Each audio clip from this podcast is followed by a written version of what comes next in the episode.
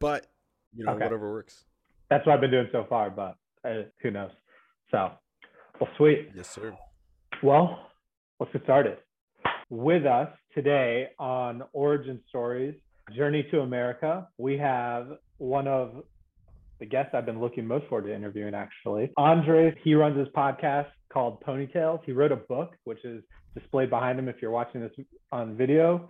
The cost of citizenship. It's gonna be a pretty good one. Our my business coach, Will Metcher, the sponsor of this podcast as of today and the motivator behind it, he mentioned Andres to me when I brought up the idea that I wanted to start a podcast.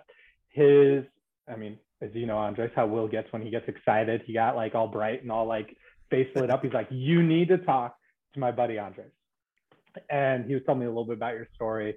And when I asked him, I was like, "Hey, what's like one of your bi- biggest things about Andres? How would you describe him to people?" He said, "You have the most positive energy and enthusiasm about you." and then you back it up with how you perform and how you go about your life. Like it's not just like all roo roo and happiness, but you actually get after it and do things to make it happen to go on along with that energy. So Wow. really, uh, really expecting great things today. the kind of human I like you know how you you you think of heroes and you have your Mhm. idols you know your Michael Jordans and your whatever but then you also have like your real life people you know they're like wow like so if I if I could just rub off on you a little bit or Mhm. excuse me if you could rub off on me a little bit and you know just if I can be a little bit of of, of you and learn Mhm. from you Will's one of those people in my life where I'm like I just if if he talks I'm I, I wish I had a notepad every time he's saying Yeah. words you know he's just an awesome dude. So the fact that he said that, man, thank you so much, Will. Love you lots, buddy. he's the best. amazing, amazing person. If anyone listening to this doesn't know Will, they should connect with him and meet Will. Yeah. So yeah, immediately. Like, Immediately, yeah. Come back and listen to this later. go to stop, Instagram, Go hire him. fi- eh, Yeah, and then come back. Absolutely. there you go. So, Andres, you're you're living in America. You're in Portland, Oregon, right? Sir. Yes, sir. In Yes, Portland, sir. Oregon, West Coast, big F1 fan, Formula One, huge fan of that. 100%. Like you're loving that. You have a podcast. This is like your full time gig, which I think would be awesome. And we could probably spend hours just asking you questions about how you did that and what you do there.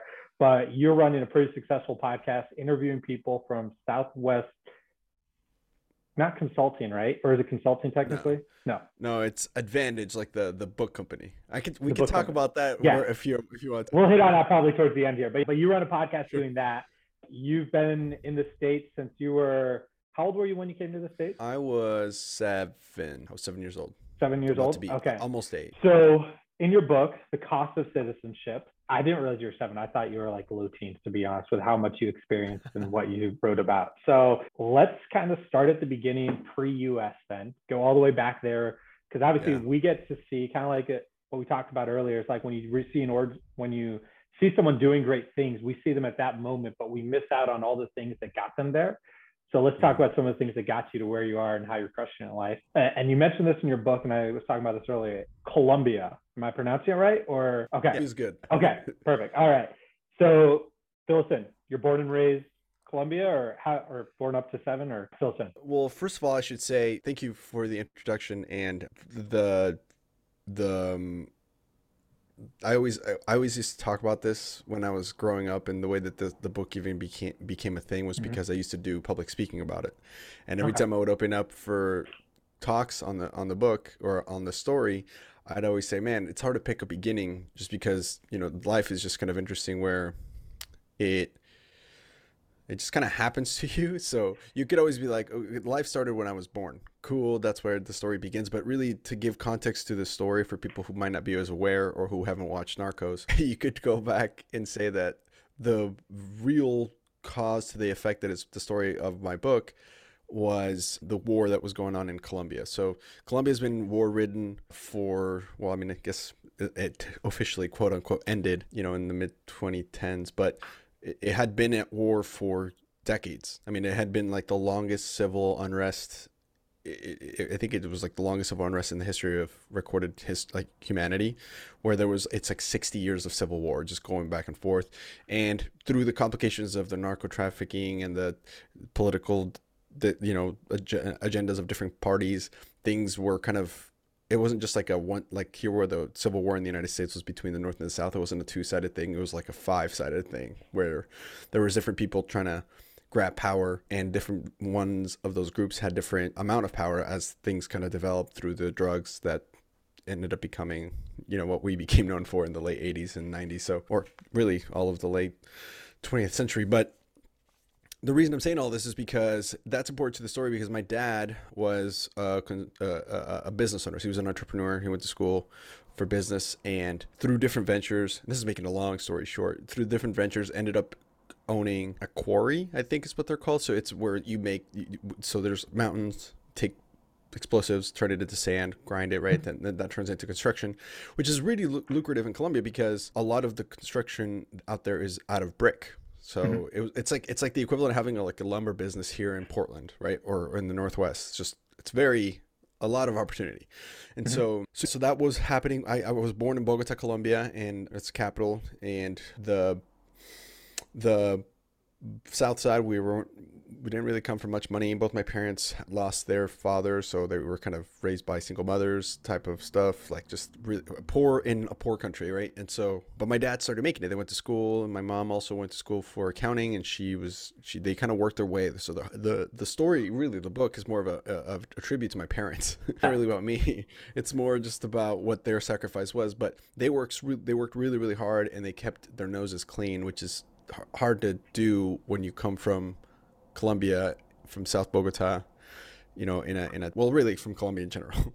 but How, yeah, where, where, where did they go to school? Like what uh, La Salle, La Salle, La Salle, L A S A L L E, La Salle University, okay. and that's actually well, they had met before, but that's where they first like started dating was in college, and they they you know they knew each other from the neighborhood, but they didn't really like know each other romantically until they went to college, and so, Were they, so yeah, so you go, yeah, go ahead. Sorry, one other question. Were they first of their like families to ever go to college or like first of like neighborhood almost or did there a lot of education um, in the family growing up? No, there was so well for my, my mom, yes, because she was the oldest. My dad was the youngest, and it's two, one, two, three of his siblings were older that, that were older went to college. And so okay, um, cool. it wasn't like a, a, new thing for them but the business side of things he, he was very smart business wise back then. And it, it, just and things were also kind of difficult. So uh, relatively right to to other people he was getting work done but you know still lots of things a lot of ways to go up that ladder in colombia anyway. So, so in 1997 or 8ish the, the there was the drug cartels were really kind of spread out. Pablo Escobar had been killed and defeated in early 90s and so that left a giant vacuum of power to be taken because of the dark drug trafficking and so one of the one of the uh, groups that kind of really took strength in that or took advantage of that was the FARC so that that's mm-hmm. F A R C which stands for Fuerzas Armadas Revolucionarias de Colombia or the Revolutionary Armed Forces of Colombia. So it, these guys would be kind of like ISIS today or, you know, Al Qaeda, but instead of terrorism from the standpoint of just like uh, religious terrorism and, you know, attacking countries, they were just more communist, like looking for taking or overthrowing the government, which is were corrupt they, anyways. There was like no good they, guys really. From your book, I got the idea that like we have one political party that's running the country that's gar but just not great, not not motivated for the people.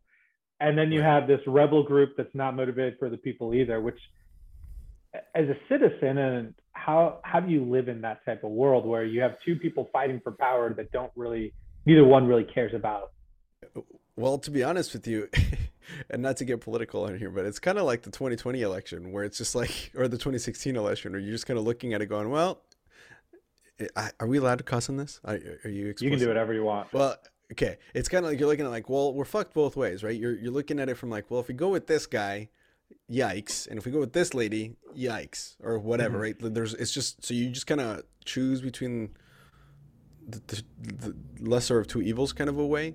The government wasn't outwardly murdering people. it was or was up. not. Was not. Uh, okay. Was not. Versus like FARC was actually like you know putting neck bombs on people and then the news would display it. And I remember, I remember being a kid watching it on TV and like people like getting blown up. Wow. Ah, well, you have a story in your book, and I was just like jaw dropping of like, how is this guy doing what anything and like just functioning the way he is. Like it was impressive, like seeing that at such a young age. now knowing now knowing how young you were, even I'm like, wow, that's a lot to see at such a young age. And yeah, and it's funny because I had people who commented on the book afterwards, and they're like, "It's kind of graphic. I, I don't know if I can show this to my kid." I'm like, "Listen, you know how privileged you have to to be to be able to say that you don't want to show your child a story about a child that went through that like that yeah. was my life yeah. if i had to go through it your kid's okay to read it dude get get over it your kid's 15 it, the world sucks you know i mean eh, i mean I, am not negative no it brings such a better appreciation of what america is like I, I mean that's one of the motivations behind the podcast is being like do you realize how blessed and privileged you are to be in a world yeah. where you don't have to see people blowing up around you or see family members get threatened. Like I know that stuff happens in America, but you don't see it every day. It's not common. Like your book kind of makes it seem like it's not all the time, but common, if you will. Right. It wasn't weird to get kidnapped, right? Like when you, you know, it was there was like a there was like a thing where you you know there there was extra. You know how like when you go in a big city and there's like the pressure of of of like, hey, make sure you keep your purse, you know, next mm-hmm. to you. Make sure you keep your wallet in your front pocket just because that's mm-hmm. just the way it is when you go on the subway in New York or whatever, the big cities, right? Same thing when you go out, you know, hey, make sure, you know, you don't do this because you might end up kidnapped or whatever. And people, that, that was a very common way of getting money and funding themselves with for the FARC was that you would go and, you know, kidnap someone, especially mm-hmm. someone's kid or relative that had some influence or money, and just you would return them for the ransom, and then that's how mm-hmm. they would fund a lot of their operations. Who who funded the FARC? Was it was it communism? was it just Great yeah? Question. So so that was one way. The drugs was another way. So one of the things that that Narcos found with the the FARC was that they had a common need for money, and the Narcos had a common need for protection, right? And so there was this almost like a like a the enemy of my enemy is your friend, which is the government. Mm-hmm. Right, the enemy would the common enemy would be the government trying to crack down on these people as best as yeah. it could with its own corruption. But but that that was funded that way. And so when they found when Pablo died and all these like all these billions of dollars were up for grabs in the form of continuing the production, that was one way. Of course, the kidnappings were the, those were probably the two primary ways. But then also our neighbor over to the east, there, Mr. Chavez, or like really Venezuela's mm-hmm. government in general, which was more it was a dictatorship who you know they believe in the communism agenda of FARC, and so a lot of like weapons and stuff would would be a, a mm-hmm. way that that would get funded. Now, if you look at a history book, well enough, you'd, you'd, you'd find that information. But you know, this is just it's the kind of just stuff that was common knowledge that you would know. It's like that's definitely coming. like there's of course there's you know or if they needed to run away they would they would find refuge in like if there was like a known person that was about to get caught they would run to venezuela and be like i'm safe here. So different ways for sure and anyway oh by the way and as i'm saying this the people might be listening going oh my god this is not but my book when i when i when i wrote this uh, i one of the first things that people that i had a coach to help me write this and one of the first things that they told me was who are you writing this for and you might think the natural response would be immigrants, right? For the to for the and I was like, no, this is for white people. mm-hmm. This is for people who like the people that you're trying to reach, the audience that you have, because and the only reason I'm saying this is because my story you it, it, you might think is special or it's amazing because well it's not it really is it's just common it's one of millions right because i yeah. just was one of the few that wrote about it or the could and had the mm-hmm. fortune and and the and the, uh, and the ability from a financial standpoint to write and publish about it but there are millions of people that have this or even more insane or unbelievable mm-hmm. experiences that would shock the world if they could just come out and so i'm, I'm saying this because when you mentioned earlier the the the story is is wild and jaw dropping, like you mentioned. But it's like, man, it, it, to us, it was just a Tuesday. You know, it was yeah. like, like we're just this is happens every day. Like it's it's happening all over the world right now. so yeah. I just wanted to drop that because I, I was like, make sure you mention that. It's not my it's not that my story special. It's just I just was the one of the few that I was able to mm-hmm. say, hey, this is what happens. And I think that's yeah. yeah, you hit the nail right on the head there too. Like this is the reason we have this podcast is so much like most of Americans are like myself. We're fourth, fifth generation. We've been here, our families have been here for centuries. But like, yeah. if we were able to go back and interview our parents who came here from another country, uh, and this is something I've observed even more and more as I started asking guests to be on the podcast. They weren't coming here because they were like, "Oh, America sounds. My life over here is really great, and America sounds pretty cool. So I'm just going to go there because it sounds cool." Like there was a very large pain point where they were to bring them over here, and that's been it's interesting. Like again, that that's a big part about this. So and and this is like, I mean, we can get back to the story, but on that, you know, the what we I mean on the news you just saw the the semi truck that was just found in San Antonio with like the 50 people that were dead oh. inside suffocated. Mm-hmm. And so that was the best the better option than where they were.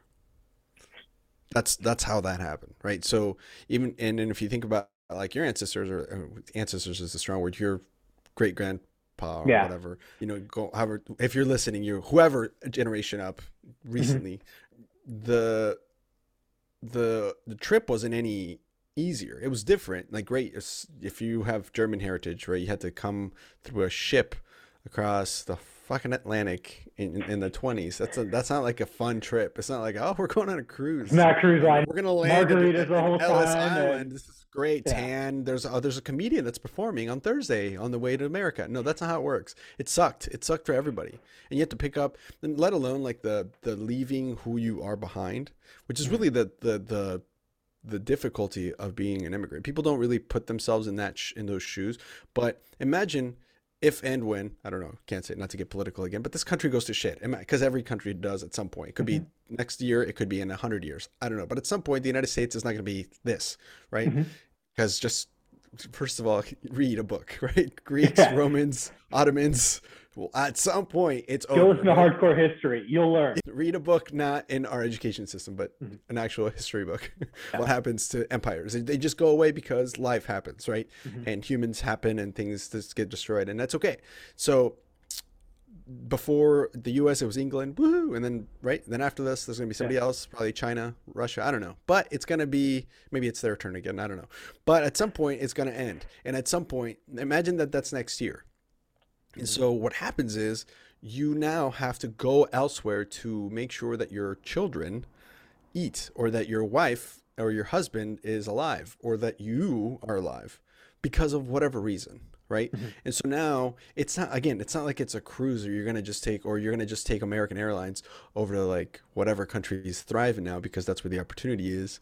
It it's it's hard. You have to leave behind this. If you are a fan of college football, you don't get to watch college football like you used to. Or if you're a fan of the the, the if you're if it's July 4th, you don't get a holiday that mm-hmm. day in that country. You have to your cousins, your neighbors, your friends, your brothers and sisters, your your grandparents, your parents, you it's see ya. And then who knows when I'll see you again. Like it, it, it, it it's, it's, it's, it's not easy to choose to leave. That's the first thing that people don't realize. Like, despite it being a shithole and despite because in the book I, I i do have a tribute to the beauties beauties of colombia and even, even though it might be hard to believe 29 minutes into this or however however long we've been going that that i believe in colombia it's a beautiful place we've all seen mm-hmm. encanto right you know we don't talk about bruno but we yeah. do talk about how pretty life is there and it's it's hard to leave that it's hard to leave home even if your home sucks because that's what you know that's what your roots are so that's the first mm-hmm. step yeah. then the journey is the second step. mm-hmm. it's so hard to even get here, right? So, and then once you land, that's the third part of it. But people don't understand that. Like your your ancestors, your the, your your great grandparents, when they chose to leave whatever nation that they came from, right? It, it's yeah. it's so hard to choose. I'm out of this place. I'm going. Yeah. It's hard to move cities in yeah. America, right? yeah. So, so no, that's a great. Per- that's a really great perspective. Like, like it's got to be pretty dang painful to say goodbye to what you know in your natural, like where you're at, and to risk everything to get here. And your story does say like it the pain was enough to make it like to get to where you're at. It was pretty. It was a tough journey, and I, when your parents were probably making that decision, they didn't think it was going to be all like we're gonna go and eat cake. Like in your book, you're saying, "Hey, I'm going to see uh, who Mickey. is it? Disney, Mickey. You're gonna go see Mickey because that's America." And I'm sure your parents are like, "It's not gonna be Disneyland the whole time." So, but Right. And and that's important to my story, by the way, because that that that's actually where the motivation came from was that specific story of my parents telling us we were going to go see Mickey. But we can get Mhm. into that as we as we Yeah, go on hit- But for sure. but but so so to answer your question, that's kind of the origin. So up to seven. I mean, I'm also skipping my heart surgery, which is a whole different story. But Yeah. but but That- um, Can that I was a whole can I chapter. so let, let's hit on that real quick because I did have questions. I was reading this book, like you have this section on a heart issue, and then as you're going through your whole immigration process and your whole entire like story and pain point of coming here, like you never you you kind of just forget about it. Fill, fill us in, like or you don't mention it Yeah. much. Not forget about, it, but don't mention it as much. Yeah. So fill us in. What on your heart your issue or Oh, yeah. so so when I was five, I was diagnosed with atrial septal defect. It's a hole in between the two atriums of your heart. Which, if you don't know, there's four chambers of the heart. The atriums, they're the two at the top. So it's like a little, s Mhm. like you know, four pane window. That's the top two. And Yeah. so, big ass hole. Outlook didn't look good. It was going to be a problem. Everybody's born with that hole, but eventually it clo- either closes in the first few years of your life or right as you're born because you breathe and it's like just kind of seals up and kind of grows and it's fine. It's a video. Mine didn't. Mine got bigger. So we needed to fix it. Otherwise, it was going to die. Long to make long story short. And so my parents were like, all right. And it had to be open heart surgery. Now they do it through your hip and it's super non invasive. You can get it done in a day and go home. It's kind of crazy how medicine Hmm. advances. But back then and in Colombia, you know, we have to cut you open. So I have a big old scar on my chest actually from from the surgery. And and and for money, I will take my shirt off. So I'm just kidding. But but uh, the OnlyFans link is no. yeah, OnlyFans link below. No, I do stand up, so I mean, I I, I think I'm funny sometimes. It's good. But but anyway, so so I did that, and it was good. I put it in the book because it was an experience, and it was while we were kind of starting to go in through that process. But the biggest reason I wanted to I put it in the in there just be, besides the fact that it was a big part of my life up to that point was to kind of illustrate the attitude that my parents have toward their parenting style, which for better or worse, I mean, I I liked it and I thought it was a good way of doing it, but they were really honest with Mhm. myself and my brother, and then my other brother because he was born once we came here. But they were just very open, but they had a way of saying it so that a kid could understand it, but it was real, right? When when Mhm. when when when it was time to go up to the surgery, I, I'd already know I knew it was about to happen. Right, in theory, my parents had not kind of sure. You know, some parents tend to sugarcoat things where it's like, "Hey, it's just going to be a quick visit to the doctor," and then you get there and it's a fucking open heart surgery. No, they were like, "Hey, listen, this is what's going to happen. This is what they're going to do." And I remember specifically my parents telling me for months ahead, like, "It's to hurt, like it's not to be fun, but you have to do this because it's to hurt much worse later on." And so we're just we're to take some pain now so that later it doesn't hurt. And so that was kind of the, but they, like they just said it in a way that I could understand, but they were not. The the lesson there was, look, life happens, right? And it's okay to accept the situation that you're in, even if it's hard to accept, even if it's too, it's not fair that you have to learn it so early. But you have to because this is the situation that we're in, right? Same thing happened later when we moved. We had nothing. We were poor. You know, same thing. It's like, hey, we're we're gonna go dump dumpster diving because we don't have furniture and we don't have furniture because we're poor and we're poor because we're new here and so like they were very clear but again it wasn't graphic it was just very direct and so i put that in there to kind of highlight that because i had my my as as as a, as the surgery comes closer and we go through it you know the in the process after there was there was a lot of there was a lot of things that happened throughout that that my parents were just really spot on about and and created this trust that then became really a, a strong foundation for us once we moved here that really just Mhm. served a purpose of of helping us grow here as we best as we could that I mean, having those parents be as honest as they were, which I think is one of the best ways you can do parenting, is when an obstacle's in the kid's way, don't sugarcoat it. Be like, hey, face it head on. Be direct. Be like, hey, this is what it is. Here's our situation. Let's move through it, bulldoze through it, recognize it, come do the comforting thing, which I think is important, but direct attack it head on. All those little things. Like if you had like a cush life or you were a prince wherever, and then all this stuff happened, it probably been a lot harder coming to the states but because of the obstacles that the small i mean not small but the obstacles that were starting to build up and build up as you got here as they got probably somewhat bigger and bigger it just became easier and easier to face those obstacles right or would Right. you do you think about that I think the lessons that I've learned overall, and again, I don't mean to get ahead, but just looking back Yeah, at yeah. the things that have happened, mm-hmm. you know, it's like life doesn't get any any easier. Like, you know, it, it, it people people people have this mentality. I, at least in my experience, that I've as I've met people in, in life and just kind of met and heard stories of people's lives, you know, it, it, it never, first of all, everybody's been through the hardest thing they've ever been through, right? So mm-hmm. even if you were a prince, there's something happened to you that's hard. Maybe it's your whatever it is, but they've gone through something hard. But life doesn't get any easier by any means. Sorry. It just, it just, it just, it does it just be, it just means that you have to get better at handling it as best mm-hmm. as you can. Now, I, I know that's simpler, easier said than done. That's like telling someone, "Oh, you don't have to be poor; you just have to be a brain surgeon." Right, but there's like some steps we're skipping here, right? So, yeah. but at the end of the day, you have to just get good at doing hard things, so that when life happens, right, shit wall to wall is seems to be sometimes there's got to be a pony somewhere, right? There, if there's so much shit, there's got to be a unicorn that's putting all this shit out, right? So mm-hmm. it's just learning to wade through it and finding that pony, right? Which is kind of where the name of the show comes from. My show comes from, yeah. but but that's the idea. That's what I learned, right? Like you like you said, all right, we went through this hard thing that sucked. It was hard, right? And now there's this other thing we're which we're being we're gonna get murdered. We're being chased, and so which we haven't got to that yet. But let's go back to that. Let's go back to that because that I feel right, like right. Yeah. So so my dad has this business, and and so so my dad has a business, and this is where shit really hits the fan overall for us. Is the there's so we're in Bogota, and just outside of Bogota, it's up the mountain.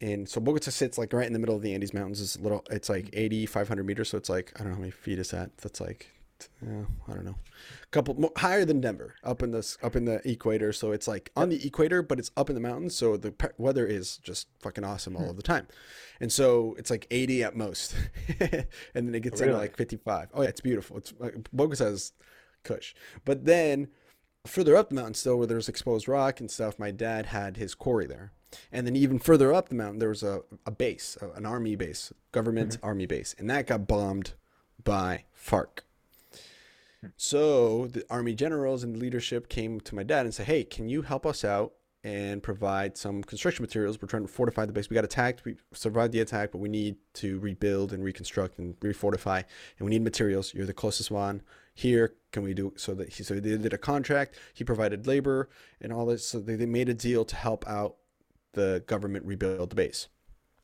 And of course, you know, it wasn't it, my dad is a patriot of Colombia, but it wasn't free either. So there was like mm-hmm. obviously some some something to gain there, as well as you know. Anyway, they worked it out. Point mm-hmm. being, and so FARC were like, nah, cool. we don't enjoy that. And so they came and paid a visit to my dad multiple times. The first one, they came straight to the office and were like, hey, have you been have you been naughty? have you been helping our enemy? My mom recalls that there would be people like so the quarry kind of sat down in, in, like a little bit of a of a dip in the mountain as they kind of mm-hmm. carved their way through. And my mom says she remembers people with like guns just kind of like watching and just like cool. being menacing. And so like far, but still like that's dude with the fucking rifle, right? And so anyway, so man, long long story short, long story short, the relation tensions got more friction in mm-hmm. with you know in, in, with, with the relations with FARC to the point where my dad kind of had just to gun to his head the whole thing stop you're going to help us or or instead of the government type of you know offers kind of the ultimatums of or, or we're going to kill you kind of t- the things you see in the movies like the mm-hmm. mob like you help me or otherwise i'm going to rape your wife and kill your children or whatever and i can get as graphic as you got as you want me to on here you get book. as graphic as you want here no if you want me I, I, don't know who's listening yeah. or the audience but it's it was graphic this is it i mean this is the world we're in right so i don't think a yeah. five year old's listening to this so if they are yeah. cool. But now I, I will say some of the events in the book are so the book is like 95% accurate in this because I had to like because of literary flow the events all happened they just didn't happen all at the same or in that chronological order exactly but they all were there um, okay. i was not present when my dad had a gun to his face i was present when the toll booth got blown up and, and so, so, like different things yeah. happened that where we were being chased and we were trying to outrun and we would my dad left the business behind. We kind of were laying low for a while and we kept being like followed. We felt like we were still being followed. My dad could kind of catch glimpses of people in our neighborhood. We moved again. And so finally we just realized there's no way that we're gonna at least not right now. It's too hot for us here. We're gonna have to move mm-hmm. because mm-hmm. it's our lives on the line here and we need to get the fuck out. And so the decision yeah. was made. We needed to move so when you were going through all of this, because you're like you said, you're seven years old. The the toll booth story is insane. From just Mm-hmm. like a, a kid seeing that, where you, so you think about like what's going on there. Are you ever just like, Dad, just give them what they want, or were you the whole time like, f these guys, we're fighting back? Like, where where was your mentality there? Well, the the chronological order that happened was the first contact was, "Hey, we know what you're doing. Mhm. Like, just so you know, we're watching." The second one was, "We want to be friends with you instead of them." The third one was the violent one.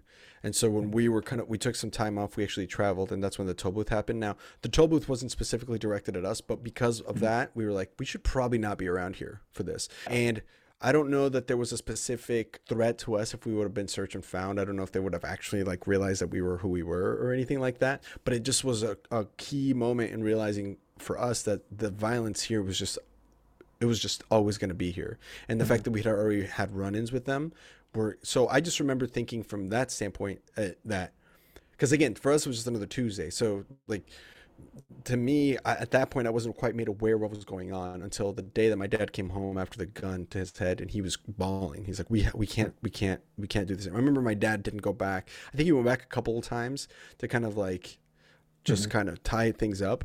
But other than that, it was just pretty much the next day. You know, it was pretty t- cold turkey um, Mhm. to do so. To do so, and like there was different instances. He would know the details better, and I, of course, I was trying to write it from my perspective. But there was different instances where we were just trying to lay low. And so Mhm. uh, all I remember is just we were taking vacation, and we were just like, all right, we're just right. Then the first time I really realized the severe, like how severe the situation was, was when we were sitting at the embassy Hmm. in line for a visa. Because my that was like really the first time my parents explained to us why we were there, why we weren't at school. Right? It was like, hey, listen, we're Mhm. here because we need to leave Colombia, and we need to Hmm. ask the, them for permission. We need to leave Colombia, and so we're gonna go to the United States. We're gonna go meet Mickey. Right, and so that's the whole idea. We so just so you guys know, we're going to we're gonna go see Mickey. Why? Because we are gonna get tourist visas. When you move here, you have to come here legally if you can, if Mhm. you can, or if you have the time for it. We had some time to try to plan, but the best way for us to get to the country legally was to say we're gonna come here as tourists. Tourist visas are good for six months, and so if the if they allow you because it's a fucking lottery. People think it's because you have good standing. It's just like, oh, you get in if you, I don't know, the lady at the embassy likes your shirt or whatever. So, so that was the first time that I was like, holy shit, this is actually real. Like we're, this is not normal because my Mhm. cousins aren't here, right? Like this is us.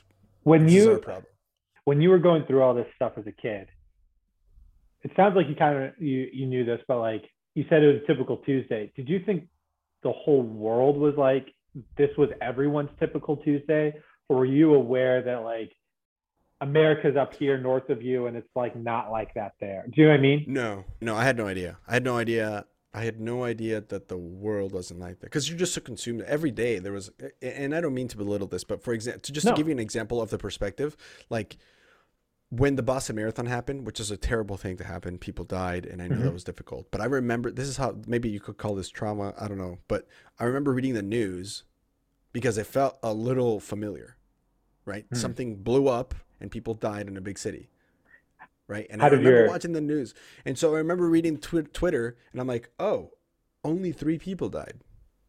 Like that was my thought.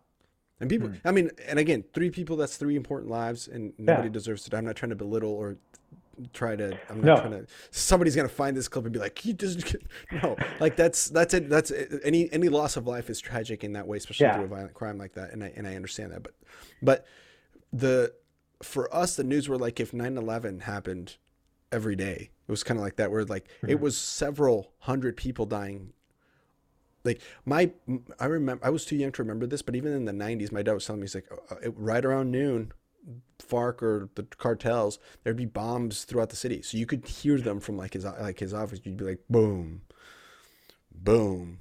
Oh only four bombs today right? Like that that's the level of shit that we're talking about where it's like yeah.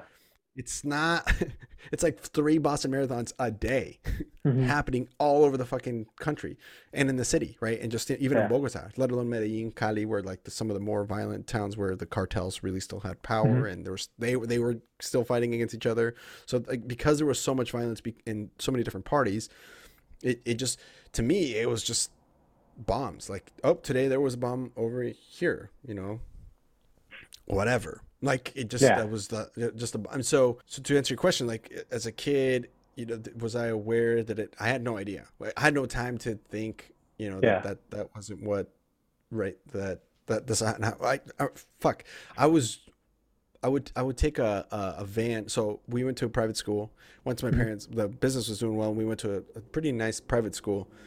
After you know, towards the end there, and the van that took us to school, the driver, he got like shot and stabbed like one day. You know, like not in front of us, but like it was just another driver the next day because John got stabbed last night. So, and I was like, oh, okay, I guess this is a new guy. That's how like it was. you were to that stuff. It's just yeah, how it fucking day. was. You know, yeah. like all because if if it wasn't the FARC or the narcos, it was the street violence and the poverty, right? Like hmm. it was. It, I mean, I went back to Colombia with my girlfriend at the time, and you know, I go, hey, listen, you're white don't go outside without me because yeah. you look very kidnappable. we're, we're in South Bogota. If yeah. you go four blocks that way, you can find drugs and prostitution. Three blocks that way, you can find someone who, who will shoot you and stab you. And if you go this way, you can find both.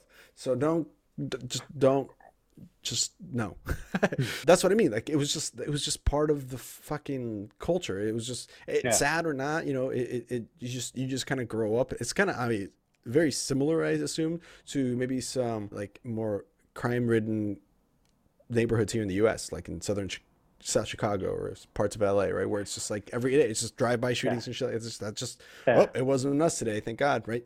But the it was just the way it was down there. You know what I mean? Mm-hmm. It was just you just it just was a thing. So you just get so numb to it that it didn't fucking yeah. matter. Did you find this might be a little off topic here, going down a little bunny trail? But uh, Malcolm Gladwell talks about in one of his books. I cannot remember which book it is. I think it's David and Goliath, where when the Germans were bombing London to try to break the spirit of the people of England, the basically the mindset went from being like broken to just making them tougher and happier because any day they didn't get bombed, it was like, well, it wasn't my house, thank yeah. goodness. So now I'm just a happier person because yeah. man, what a lucky person I am. Like, was it almost like that or? But not in a way. Also, what didn't help also was my uncle. So, and I talk about him on the book a little bit. My uncle yeah. was so. It's kind of hard to explain this, but imagine there's the military in Colombia, but then there's also the national police, which is kind of like the state troopers of one state. Okay. And those people also fought. So it, when when FARC came, they weren't just fighting against military. They like if like if you were signed up for the national police it was like signing up for the national guard in a way but just imagine the national guard's always active all over the country so you have like two armies you have a local there's army military and, yeah. there's like the military right and then there mm-hmm. but honestly they would partner often but like if uh-huh. you ever watch narcos for example the people that caught pablo were the national police like yeah. it wasn't the military, right? Those are the, mm-hmm. In fact, my uncle was part of some of the search blocks when that was happening, but that's a whole yeah. story for another time. But anyway, so that that didn't help either because then we would get news from him about he and he was in the fucking jungle doing crazy shit. Like he he has stories of oh my god, he has stories of you know he had like twenty five guys in an army base or in a, in a police station, and like the FARC were coming to take over this small little village, and he's like, all right, we're gonna have to defend. There was like five hundred of them against the twenty five, and they knew it was happening because all the doctors and ambulances left town like the day before and he was like oh shit we're gonna get attacked because when that happens it means they're coming and so because people dip they get word mm-hmm. of it and so the, people dip out and so and then the the that morning his guard dogs were found dead they're like, ah, okay, everybody round up some ammo, and they survived. They ended up surviving. He, one of his people got shot, and he won a medal for it. The president, he was on the news, national news, and shit. So again, we like wow. it, it, it. was just all the time. We were just getting mm-hmm. stories of shit like this, and so it just became like you know. And it's funny because I come here, and it's just and it, it's people talk about like crime and stuff. I'm like, ah, like I don't know. It's just That's so. Cute. It's so. It's so. It also, on the other hand, it, it it's given me this really weird edge where you know you, you come here and you learn to trust people. You, you I move to a small town, you leave your car unlocked. To us, that's fucking bananas, right? But now I live in a bigger city. You still like your car and stuff, but you know, in my head, I'm like, shit. I'm from South Bogota. What the fuck you think this is? Like, ain't nothing. Like, it'll be all right. We'll be okay. I, Yeah. I don't know. I, I think that's interesting. You didn't. So piggyback off one of my buddies. He's from Brazil, and like he had shit stolen all the time. And he's just like he talks about like what it was like growing up there, and all those like things have made him like kind of edgy. Like that he's always on edge. Like he doesn't he he struggled to like sounds like you've bought into the whole like hey I can trust people in America to some degree. Like he's like I don't trust anybody. I have. He locks his garage and he locks his car in his garage because he doesn't want anything stolen. Like it's like super. Yeah. It's interesting how you've almost kind of like let your guard down, or maybe Amer- not Americanized, but Oh, maybe a little, or maybe I'm totally off in assuming that. I don't know that I would I would say let my guard down, but I understand how, what it looks like when someone's like mm-hmm. shady. You know what I'm Mm-hmm. Saying? So it's like, true. oh, you're not gonna rob me. I because I know what it looks like when someone could rob you, and that's Yeah. this ain't it. Like, Okay, At least not in my face. But yeah, like there is a saying in Colombia. uh, It's called "Don't ever give papaya," which which means like. So papaya is a euphemism for like the opportunity for someone to fuck you, and and that could be in every. Hmm. So for example, you're in a busy subway in New York, and you're uh, maybe you have a purse and it's wide open, and you're just not even paying attention, and your and your, your headphones you're just looking Yeah. away. Papaya. Someone's gonna rob you. What the fuck are you doing? Why are Yeah. you doing that? Right? Yeah. You you get into business with someone and you don't sign a contract that's legal binding or something like that, and then they don't pay you or whatever for your. You Mhm. gave them papaya. Why are you giving people papaya? That- like you know that. that's that, that that it's this idea of because if you give papaya, people will take papaya. That's the, the right. Pa- Papaya puesta, papaya tomada. In other words, if you give people because of the nature of people the opportunity to fuck you over, they will probably fuck you over. and so or or it could be something as simple as you're in high school and you say something like uh, like something really embarrassing like, "Oh man, that was that was really hard." And then some kid Yeah. was like, "Oh, that's what she said." Like don't just- give them the opportunity. you're Don't giving people the opportunity to fuck with you so don't do that and so so my wife would probably tell you she, she i've taught her that i'm like don't give papaya she's from a small town in oregon i'm like don't give papaya like leaving your car unlocked or like give, leaving your wallet open babe don't give papaya so, what? That's a good one. I'm gonna I'm taking notes on that one. So you're coming back to the story. So you're at the embassy. You guys get the visa. What was what was the timeline there? What was the process between getting the visa, coming to the states? What was that like? uh, there's a whole chapter of, uh, of this in the book itself but Mhm. basically it's it's fucking scary looking place the embassy you're you think it's like welcoming it looks like a Yeah. prison Were you But- guys worried? 'Cause- your dad was in the book, you used the term like yellow listed, which I mean, I'm assuming that just means that they're watching or they want you some way, like dead or alive or whatnot. Was there fear of like the FARC attacking that place a lot or being Oh, no. there or no? Nah, uh, and what I meant by yellow listing there in the book, and this is something again that I kind of like had to like embellish to kind of make the point, but it, it was more Mhm. symbolic. What I meant by that is they were they were looking for us. Like there Yeah. was what, what did happen. I don't know that there was like a that they were sophisticated enough to have a database on everybody that they wanted. But An Excel spreadsheet. I don't. But what what I meant by that specifically, or more literally in the sense, was that you know the the, the common places that we would go to were were watched. The reason we knew that is because the first time we moved, we had to move. I, I changed schools, like the whole thing, and so and so we thought that was good enough. We left it alone. Hey, no, I'm out of this situation. I'm not helping the government. I'm not helping you guys. I'm just out. Mhm. But there was multiple times where my dad would see the people that he had run into, like around the neighborhood, right? So Mhm. we'd be driving. He's like, "Oh shit, that's the guy," and so we knew that they were we were going to continue to be followed. And so by staying in Colombia, it wasn't a matter. It was just going to be a matter of time until we were found.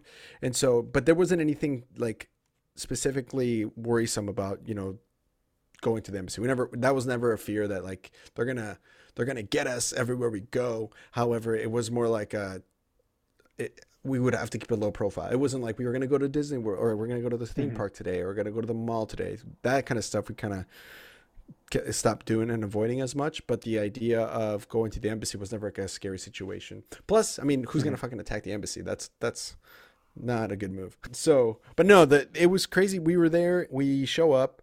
The lady starts interviewing my parents. It was like a she was not friendly looking, like she wasn't really welcoming you as you would mm-hmm. expect. I mean, you, you, know, the the only reference of the United States we had at the time was, you know, Disney and you know Toy Story and Home Alone, right? Like this, yeah. like, like, that's what America is. The things that yeah. America is. But the she was more like the concierge from Home Alone, where like the asshole, you know, like it's like that, and you're like, ah, this lady's fucking mean. And so, my we we get approved for the visa, and then now it just becomes a, a time about like, okay, we're gonna have to you know save up and get some tickets to go, and we ended up deciding on Nebraska because my mom had distant family in Miami, and one of their kids ended up going to school in Kearney, which is a town, small town in Nebraska. They had a small university there, and he knew of a place called Grand Island. Fucking, mm-hmm. not Grand or an island. It's it's neither of those things. Nebraska is the only territory, state or country in the world that's triple landlocked. And the audacity to call a town Grand Island in that st- in the middle of that state is fucking outrageous. But I'd love to know the reason behind the naming of that town. Like, I think it's because there's a river that runs through and it opens up and then comes back out, so they called that an island. It's, I think I think that's where the story comes from. I believe, and so they thought it was an island in the middle of this large river, and it wasn't. The whole sarcastic a, thing. I'm like, hey, listen, it was Germans, y'all, y'all Germans. I don't know if you're German, but people. I'm not German at all. But, but people who are, for people listening, y'all Germans are freaking crazy at naming things. Because Grand Island, what's wrong with you?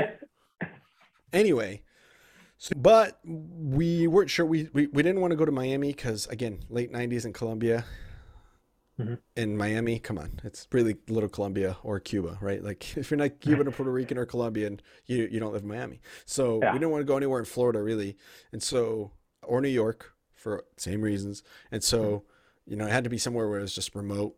And my dad came first, four months, and it was tr- tr- crazy four months. I don't know if you got this far in the book or not, but that mm-hmm. whole chapter is you could write a book on just that experience itself. And, uh, and then we moved after and it was a one way i almost i almost called the book instead of the cost of citizenship i almost called it a one way ticket on a, on a tourist visa.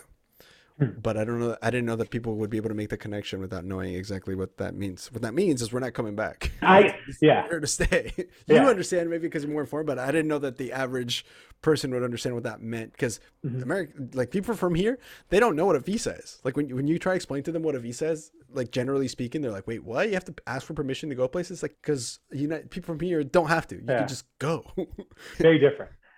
Well, when you were telling and obviously your fa- your situation might be a little different, but when you're telling like family what you guys were about to do, do you remember that like their reaction? Do you remember their feelings? What was that like? We had a going away party for my dad, and mm-hmm. my grandmother uh, ended up passing away while we were here. We never saw her again, but mm-hmm. she was a very she was like the if you have ever seen Encanto, she was like the grandma. She was that lady, but okay. more vulgar. oh, she was like okay. if that lady was on she was like if that lady was drunk all the time and just funny. Great great woman, amazing woman. and she was she you know who she reminds me of? Have you ever seen you seen the Matrix? You know the Oracle in the Matrix on the in the first Matrix? I've watched the Matrix once. I'm sorry. Oh, not dude. the not the reference there. No, nobody's perfect. But anyway, if you watch that movie and you know the Oracle, she was like that lady. She's fucking okay. awesome. And but I remember watching kind of like the pain of my dad leaving his mother, and I think we knew. I think we all knew that this that, that was going to probably be the last time that you know that that we were together like this ever hmm. ever and so and it was true i mean there, we didn't come back until a decade and a half later but when we came back i mean we were different they were different things were different so it it it was uh, it was hard. I mean, I, I, I was close to all my cousins. My grandma's place. The reason my grandma was such a matriarch of the family was because my parents worked, and my cousins' parents worked. So during school breaks and after school, we, grandma's is the place we were. I mean, I, I grew up with my cousins right for the hmm. for the seven years that I was there. I mean, they were we were just so close, and so when leaving, it was just we knew. I mean, it was we knew it was going to be for a while Mm-hmm. I mean, we knew it wasn't going to be like, oh, I'll see you next year. we'll come back for Christmas. Yeah. It was just like, we're gone. We're going to be gone for a minute. And so they, we all were aware of the situation. None of them were in danger really because the, the, the, the, the beef wasn't really with them. However, they were, they were still like, hey, we're going to keep an eye out because it, it, wasn't like we left and they were like, all right, see ya, we're done. You, it was, they, they were careful with things afterwards, but the, we were the main problem. So we, so we dipped. Do you know, like, for how much longer the FARC were watching your family, or like you're just like to watch out for you guys being there, or no? No clue. My uncle, my uncle did like kind of help, kind of keep tabs and stuff, just making sure things were okay. But, but I think I'm, I, I really don't know. Actually, I'm assuming once they, I'm assuming once we left, they were kind of like, ah, fuck it, that's fish left the pond. So so I have no idea. But I I just do know that you know there was there was some later on we ended up finding out we needed some documentation that we didn't bring. Mm-hmm. You know we did we brought a lot of stuff for for what ended up being a court case later on, but just there was well I got a delivery, but but yeah, it, it was like it, it, it was definitely scary for, like we would call as often as we could to be like hey are you mm-hmm. guys okay we're we're yeah. doing okay are you guys okay. Um, mm-hmm. and just hey we need this. We need you to f- try to find this judge or this document or whatever for for several years after. How often yeah, did you talk to him that. when you got here like was it once well, a month or well yeah. we tried. Well wait did you did you end up did you get this far in the book? Because i could tell you specifically. I've uh, i've read the book. I i read i read read all the way up to you guys getting here. And then once you got to the states i was like it was last night, and I was like, I need to get some sleep. So I started skimming no back worries, out. No worries. So, so this so, is so green here. Well, I just I don't want to spoil it. If it's green, it's good. So so back then, and this is going to be a, a, bit of an explanation. This is like an, again, here's just one of hundreds of things, if not 1000s mm-hmm. of things that are just a pain in the ass about being an immigrant here. Mm-hmm. But we have family home, so and it, there was no FaceTiming, there was no Zoom where you could just kind of hop on and be like, "Hey, mm-hmm. fucking, we're here. Look at yeah. this!" Right? Plus, we wouldn't have money for a computer anyway. So what you do is you use calling cards. Mm-hmm. And so there was these little cards. You go to the store. Usually they're found in, in immigrant stores, like immigrant ran business, like markets, and hmm. they just look like like a it's like a little scratch card. And there's a specific number you dial, and that card buys you minutes to call internationally. So you you go, you get the card, you pay 5, 10, 20, 30 bucks, and you know you pay by the minute for the card. Mm-hmm. And then they were fucking were a ripoff. You would get an hour long card, so you could talk for an hour on the phone, but then you would get like thirty minutes, or sometimes it would be a lot, or sometimes you get twenty, sometimes you would get the hour. Just it's a shit show. It's exploitation, but we're not even yeah. good. I mean, again, this is we could go just on that tangent alone and be like, look how we're getting fucked. Because there's, by the way, those are, but just so you know, those are mm-hmm. still for sale. You can still buy those, and people don't fucking know that you can just FaceTime people. It's it's gross. But anyway, or hmm. their home fa- or their family doesn't have a computer or a phone to be able to like. What's the talk. what's the technology difference? Like, I imagine it's different now, but when you were coming from Colombia to the U.S., was it like just like techno? I mean, again, early 2000s, um, so not what was right. technology overload? Uh, I mean, my dad had a cell phone. I remember my dad having like that brick thing that looked like a router. Mm-hmm. uh, it wasn't that far behind. It was just mm-hmm. just as expensive. Like to, so so it's actually really interesting, and this is still a point today where if you so if I go back to Colombia today, I can buy a beer for like sixty cents. Actually, the inflation is probably crazier now. So I would say you could probably buy a beer for like thirty cents, right? I'm imagining. I am last time I was there it was sixty cents, right? Mm-hmm. But the one thing that just translates from dollars to pesos no matter what it like it doesn't get any cheaper is like technology. So like for mm-hmm. example a playstation or an iphone or a macbook is still worth the equivalent of $2500 or whatever it is here. Like a, a, a ps5 is like 500 bucks right? Or mm-hmm. an iphone is a thousand. Whatever the equivalent of that in colombia is that's what it costs. And so it's not that it's not a that the technology doesn't exist, especially today, even back then. It's just it was just so much more expensive to even have mm-hmm. a computer at home, right? Even here, it was expensive to have a computer at home in the early 2000s, right? Like, it, it you know, it, back even in school, they would bring you laptops, which, by the way, was fucking mind blowing, right? But relative to what we have today, you don't, you know, every kid has an iPad in every school, right? But mm-hmm. provided by the school, but you know, having a computer was a luxury, and so mm-hmm. it, it's a little it's a little more difficult. So it's, it's more of a financial thing than lack of availability of the technology itself. Yeah. Uh, but so using the calling cards, that's how we would call. And so the problem with that is they that's thirty dollars a week, and sometimes a day. It was it that's that's hard to keep up. Hmm. So the conversations were short, and if they were long, especially once my grandma got sick, they, it, it just was expensive. It was just so much more expensive to call home because you have to dial the number, then you call the number that you're calling, and then you're like, "Hey, I can hear you." And then if you were someone standing in the wrong place in their house, it just the connection was shoddy, but you could you could talk, right? And so, Hmm. just again, that's just one thing where it's like we had to go through to to to even just communicate back home, and not I mean now there's like FaceTime and and all that stuff. So Yeah. things change, but But it was hard. dang so you got to the states. In the book, it, it made it sound maybe the timeline was a little different. I misunderstood it. Your dad came four months before you. Mm-hmm. How long was it until you saw your dad? So you got to the states. Was it like a couple days after you got to the states, or was it? Uh, so so my dad came on March seventh, which actually is okay. March seventh of 2020 of 2000 zero. Uh, the book was published on the 21 year anniversary of my dad arriving, so March 7th. That's why I had I, I it, it took me two months to write. It. I had, I had, two months to write it. I decided to write. Oh it my gosh. December December 28th, and it was published on Amazon on. March or March 7th. So it was like a tight window. But I, that date meant a lot to me and I wanted to get yeah, to it. Well, he got so he gets here March 7th of 2000. We arrive in Miami July 13th. He picks us up in Nashville from a bus station. By the way, nobody told us that you could fly to Omaha. Nobody fucking told us. So we took a bus, a Greyhound bus from Miami over the course of a couple of days. So I didn't get to Grand Island. Well, my dad picked us up in Memphis at the bus station in Memphis on like July 15th and then like at 3 a.m. on July 16th. We so it took us three days before we were even in Grand Island. But we saw my dad like the day after or, or a couple of days Okay. after we we got to Miami. Okay. took the bus. What going from these beautiful, luscious mountains of Colombia to the drive from I imagine Memphis to Miami was kind of cool, or maybe kind of cool, but the Memphis to Nebraska. What was going do you remember what was going through your mind? I mean, I just I was shocked at how big things were here. I mean, everything was big: cars, the malls, the the the stores. Like we, when we got here, my mom's uncle, that distant relative that I told you about, they they picked us up from the airport. and We stayed overnight at their house, Mhm. and then they took us like to get ice cream.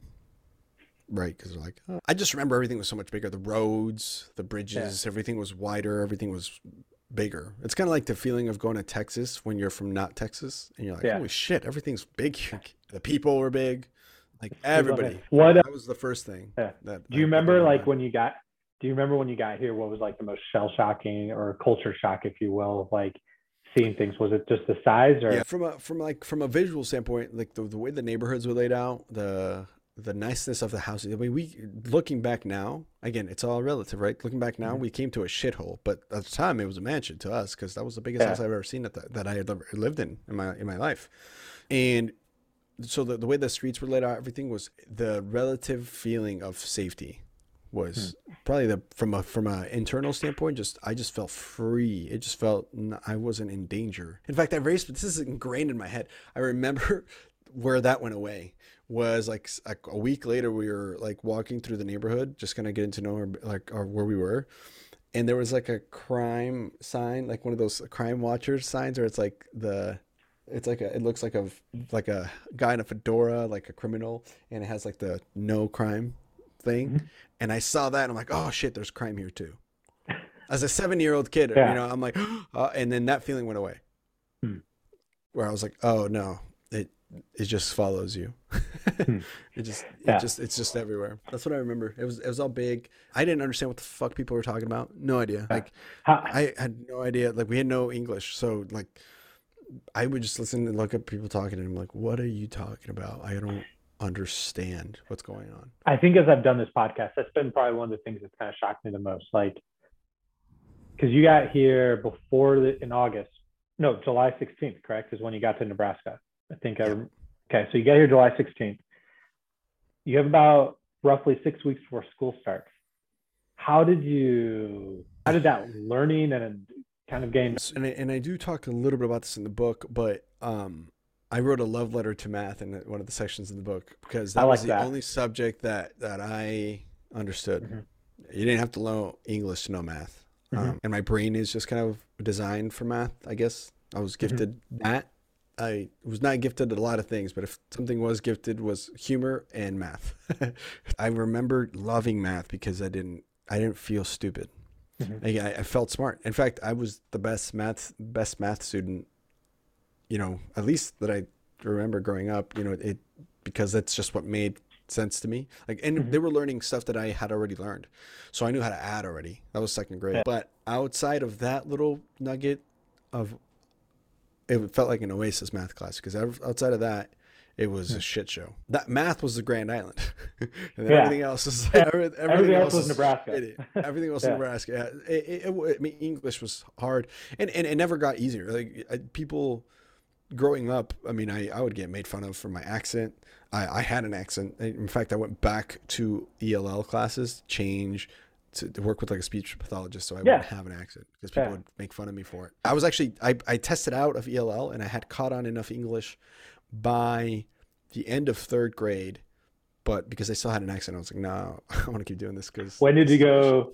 When did you go see the speech pathologist for that? Was that in middle Uh, school for, or like school? fourth grade, fourth and fifth Fourth grade. grade. Well, Okay. I was technically good to go. Like I didn't have to Mhm. be there anymore, but I wanted to keep going because it, it was Yeah. just not a fun experience to get Yeah. made fun of. For like, I mean, I already felt outside like an outsider for many reasons. We had hand me mm-hmm. down clothes and we bought a garage sale. We learned what the fuck a garage sale was. Like what?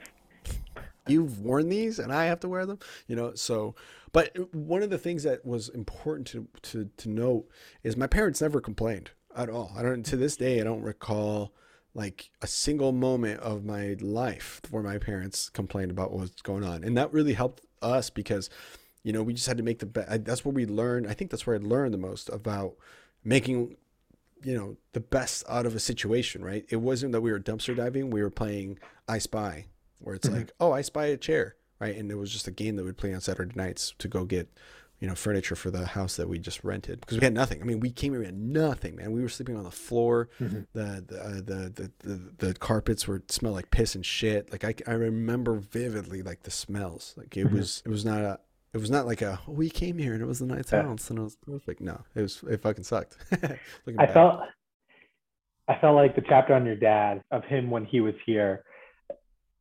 I don't know what word to use. I feel like, like you said earlier, it's a little extreme word to use. Our ancestors or generations ago, like their stories is all going to be different on how they came, like the situation that motivated to make them come here. But that story was probably one of the most relatable for most of us, for most people. From coming here, most most of the time the dad came first, and you did garbage work for garbage pay. And just like his thought process or he talked it or you mentioned in the book where his brain like he had to like be thinking this is still better even though this sucks. This is still tremendously better than what i came from. Like that his whole story there was insane. So Yeah. It was uh, hold on. I just realized my name on here is. Pony Tales i loved I it Sorry about that. I didn't even mean to do that. i just thought you were giving a plug the whole time to your other oh, podcast I'm so sorry. So that's what I wore the hat for. That's what I wore the hat for. Oh man, no! It just this is our Pony Tales account for for the business, so I was just using the Zoom account for that, and it just the name just comes up as Pony Tales, and I, I just realized that I'm like, oh shit, I just put Pony Tales Andres Gamboa there. Sorry, that was a little marketing and I'm so sorry. I didn't mean that's Don't worry. shitty. Remove, me, I should also remove Pony Tales. Here we go. It's been on there long enough. This was brought to you by. No, on what you said. So that was so writing the book.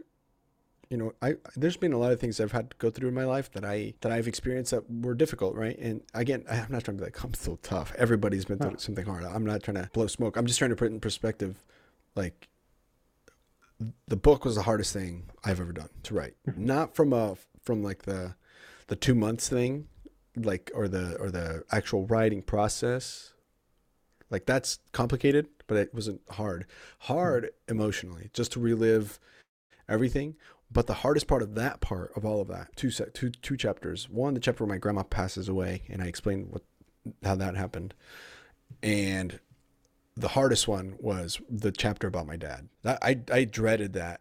I wrote that last or second to last. I think it was like I, I was going between that and the other chapter just because I would like I would get to a certain point and I'd have to like weep, weep and weep, and then just breathe and then go Yeah. back and maybe try the other one until I couldn't because I had to weep and I the way that was written was I, I interviewed my dad and I have the recording on my phone still. I have the recording on my on my voice memos and I interviewed him like, hey, tell me in detail what happened. So I I, I told you there was like some some uh, I took some liberty with this chronological order in the description of some of the stories leading up to that, just because my coach was like, this makes more literary sense to write it this way, and I'm like, okay, that's fine. I was just being coachable.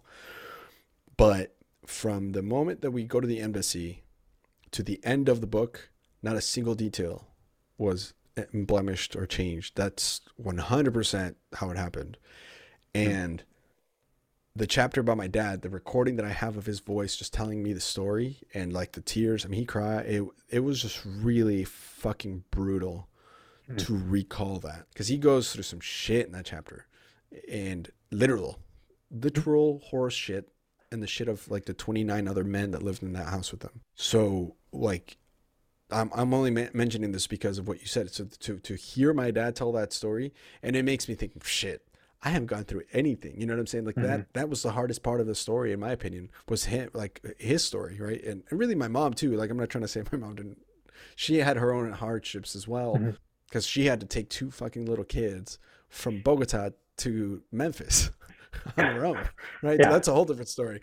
But and I interviewed her for that part too. Um, mm-hmm but just listening to my dad talk about like the cleaning the bathroom part and just like that was very brutal and so to to to look back and that was the moment where i said like i don't care how many books i sell or how many people read this story i hope people do and i hope they find joy in it i hope they find perspective mm-hmm. in it but for sure my kids their kids my nephews my cousin like they're fucking reading this because there's no way that you're going to forget you know mm-hmm. what happened. When i when i often so we moved to grand island there's a large mexican population large you know central american population in general but it's mainly guatemalans and mexicans. And often i'd be like hey so you guys are immigrants. Yeah, my my grandpa moved here when i was a kid or you know when he was a kid or my grand my dad moved here when he was a kid. I'm like oh tell me the story. I don't know. And they wouldn't know it. And i'm like no no no no no no no. No no no no no no not my kids. Like my kids you read that and mm-hmm. understand what your grandpa went through and teach it to your kids and teach you because no matter what happens, you're gonna know what had to happen for you to have even the opportunity to be born here. And and uh, so I just wanted to drop that there because that it, again, the story isn't really about me. It's, it's I think it's about my parents, and I wanted it to be about my parents because that's that's really what happens yeah. real life to millions of people every day, and it's. It's brutal to read and it's brutal to write and it was brutal to tell. But I'm glad that it's there and I'm glad that people that it's public and people, if they choose, can go can go read about it. That I uh, I got a little mo- hearing you talk about it. I could uh, you can see hear the emotion like as I was reading it. It, it definitely stirs some a lot of emotion, a lot of emotion. So fill me in when you, for your obviously here we are in 2022 and there's all this different stuff going on specifically, it seems a lot with around the whole racism thing, or not racism thing. It is a real, real stuff. Coming here, what was that like? You talk about it a little bit in the book, or at least for the part I'm at in the book, because again, I'm not at really this point. What was how did it feel when you got here? How did other people, other Americans make you feel when you got here? This is a great question because I have I have my own perspective on this. Like I think, and I don't know, maybe it's common. I don't know. And I, this isn't something I've like really gone out and did market research on to be like, do you feel this way too? But two two things are true, and this is hmm. this isn't. I don't give a shit what news outlets are saying. I don't care what the Republican Party is saying. I don't care what the Democratic Party is saying. I don't give a shit what the political people or the people in power have to say about this who have not experienced anything like this. Hmm. But two things are very true.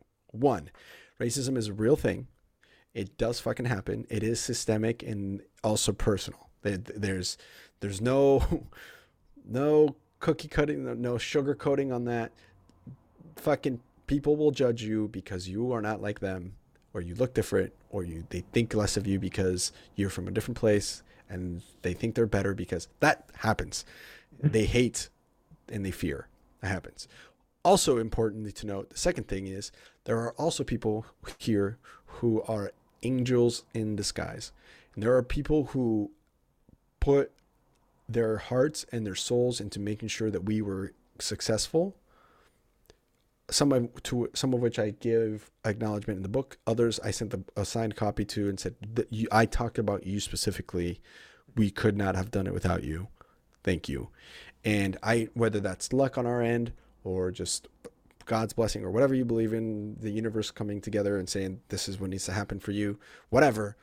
But there's no doubt there were people who helped us along the way that really made it happen. Like it, it, we we had no family, and so mm-hmm. case in point, our neighbors immediately, right? They would bring us food sometimes because they knew, right? They knew we were in trouble. The Bringles family gave my dad employment and they really kind of pointed him in the right direction along the way to kind of like get him because once we were able to prove this kind of gets into like the legal process but basically we got political asylum so we technically were never quote unquote illegal here but long that's a whole different story. We could talk about hours about the, that process. But might be uh, stay, another part. I'm just trying yeah. to stay on your question.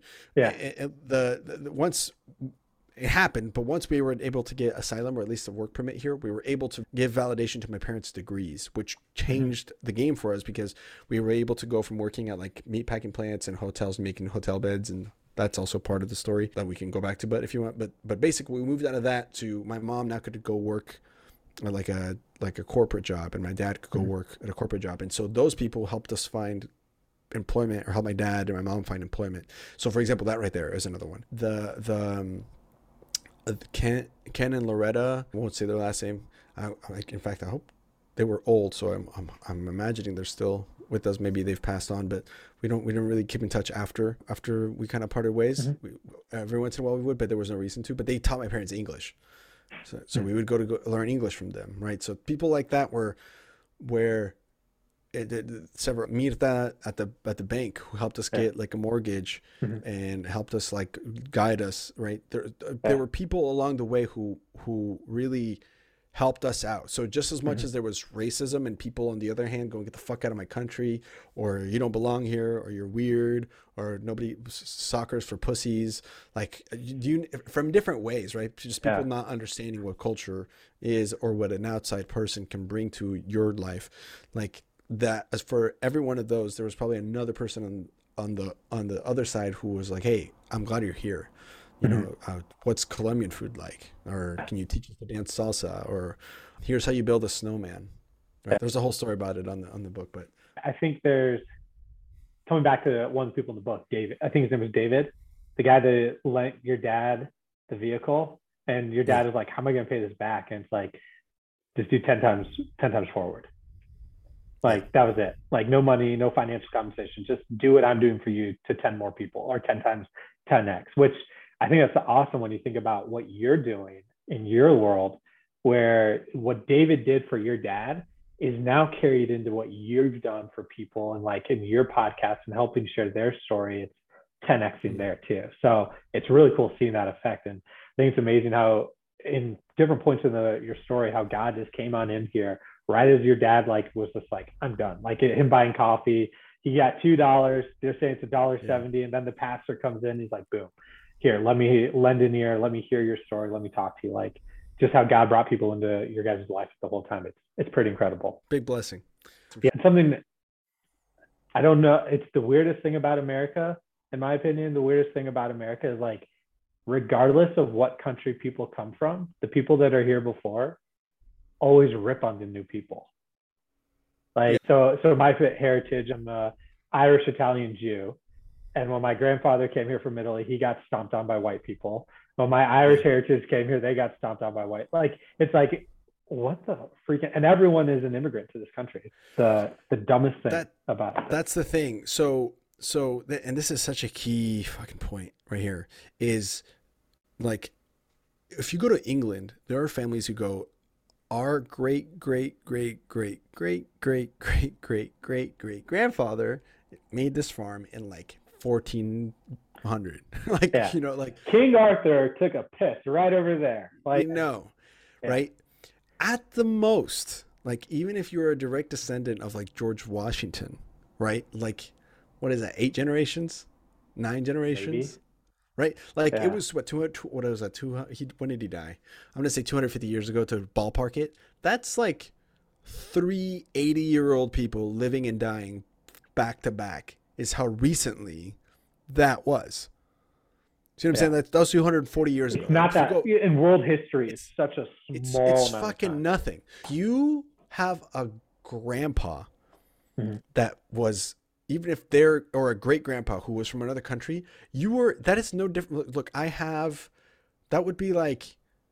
That would be like my brother's grandson. It's not. It's not.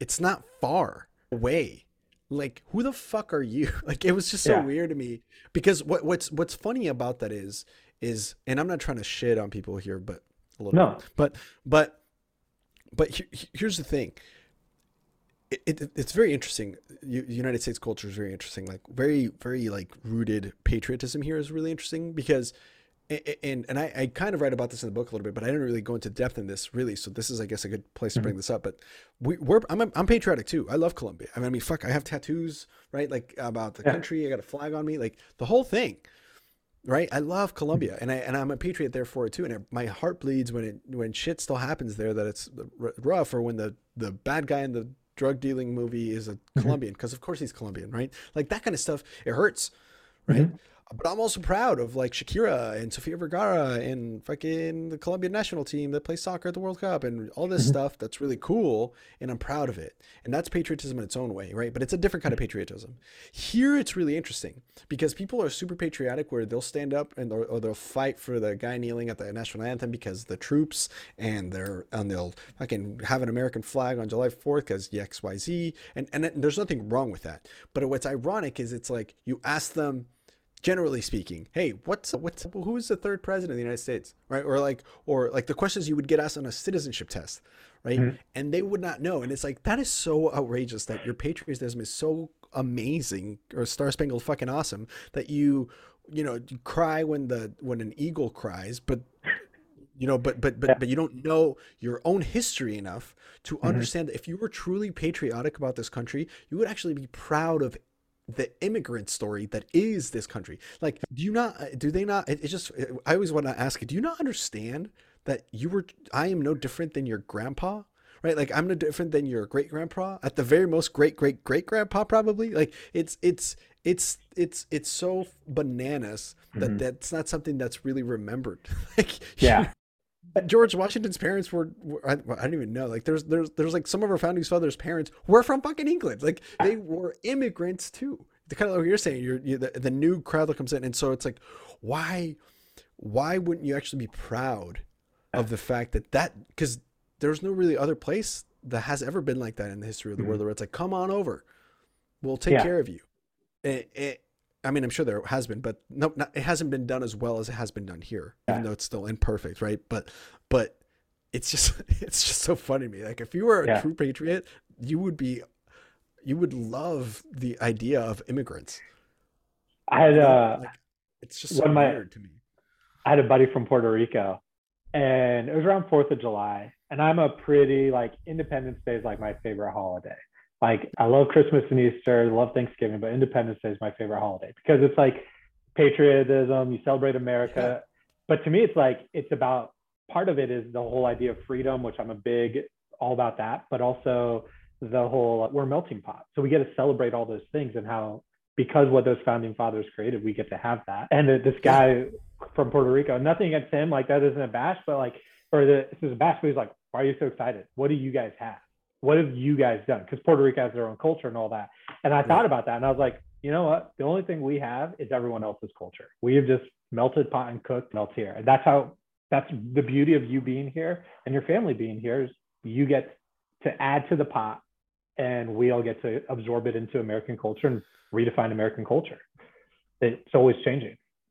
It, uh, that's exactly exactly what I'm talking about it, like mm-hmm. it, there there there there's that that is what this country is and, mm-hmm. and and and i think what happens and i think this is this is the problem with this has kind of led to some of the problems in today's world especially with, with immigration is look at the time the united states became a superpower right the things that were happening to help it make become a superpower was actually world war ii and so the the the, the maybe a little bit before the industrial revolution but really it was world war ii where we just kind of like came because of the mass production that we had to make and to get out of the Great Depression, we became a superpower really because we started selling a lot of shit.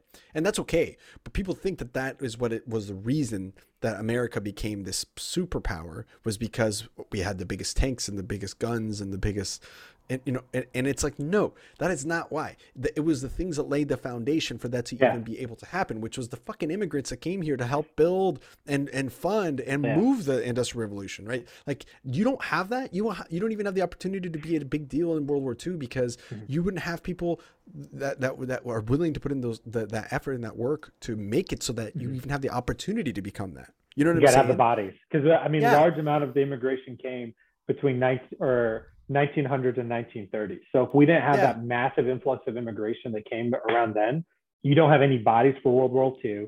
You don't have Nothing. any of that. 100% agree. 100% agree. And so that's so so if if the tanks and the superpower are the muscle, the skeleton is that group of immigrants. Mm-hmm. That ma- it has to be. And you can yeah. have all those tanks, but you remove the skeleton, you're fucking a puddle of meat.